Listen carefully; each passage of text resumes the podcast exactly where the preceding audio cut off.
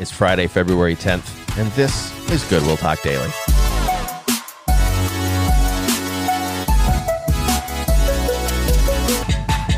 Well, welcome back, everybody, to Goodwill Talk Daily. It is night to shine night here at Goodwill Church. Man, I'm excited. I can't wait to get there this evening and hang out in Montgomery with all of our honored guests, everybody who is serving. Man, so many people jumped in to be a part of this night, and I'm so grateful to be a part of a church that loves and that cares. Would this be just another amazing night of love at Goodwill Church? That's happening tonight. If you're not able to serve with us, please be praying for us. It's going to be a wonderful time. We want this to be really the best night ever for our honored guests.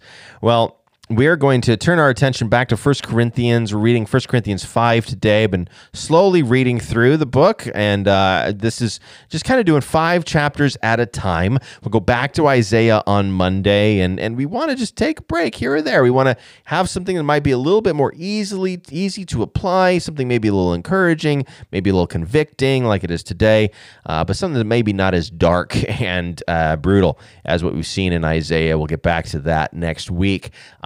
I will give you just a heads up. This one today talks about sexual immorality, so a little trigger warning for you on this one in case it's something that might be painful for you or uncomfortable for you. You might want to skip it and be with us again on Monday. But let's turn together 1 Corinthians chapter 5.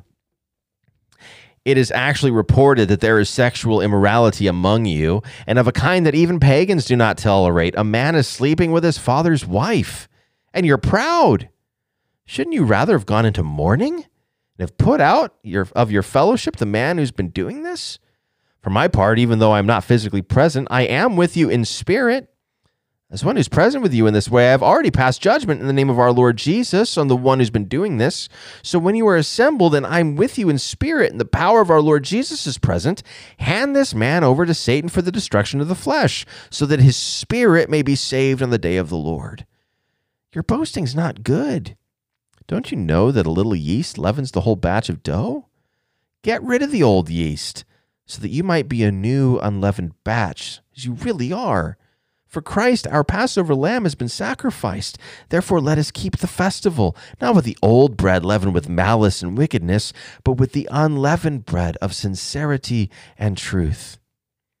I wrote to you in my letter not to associate with sexually immoral people, not at all meaning the people of this world who are immoral, or the greedy, or swindlers, or idolaters. In that case, you had to leave the world.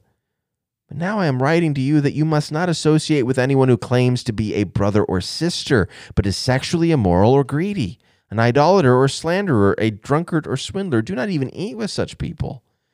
What business is it of mine to judge those outside the church? Are you not to judge those inside? God will judge those outside. Expel the wicked person from among you.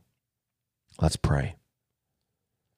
Father, hard words, but I pray that your Spirit would use them to convict us. Would we recognize sexual immorality and these other sins to be that devastating, that you would say that for followers of Jesus Christ to involve ourselves in this would be to expel ourselves from the church. We struggle with church discipline, Lord, as a concept in the 21st century church. It makes us uncomfortable. But you say to us to observe it for the good of the church, for the example that we're supposed to be setting for the world of what it is to be followers of Jesus. And yes, even sexual immorality is to be considered expellable. God, there are many sexual sins that we have accepted. There are many sexual sins that we say, well, that's just that little thing over there. Oh, would we be ruthless, Lord, in our own lives?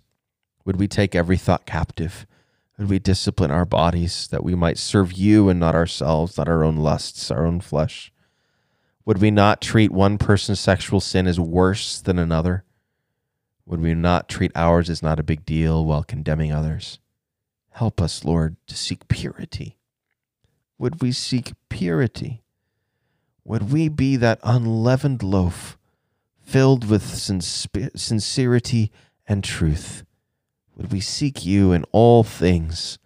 Would we honor you with the way we honor our bodies, the way we honor one another? Help us, Lord. We pray in Jesus' name. Amen. Well, thank you for being with me this reading week. We'll be back in Isaiah next week, and it's going to be a good time. I know there's been some challenging stuff, but stick with it. There are some beautiful things in the book of Isaiah that we want to get to, so stick with me. I'll see you again on Monday, right back here at Goodwill Talk Daily.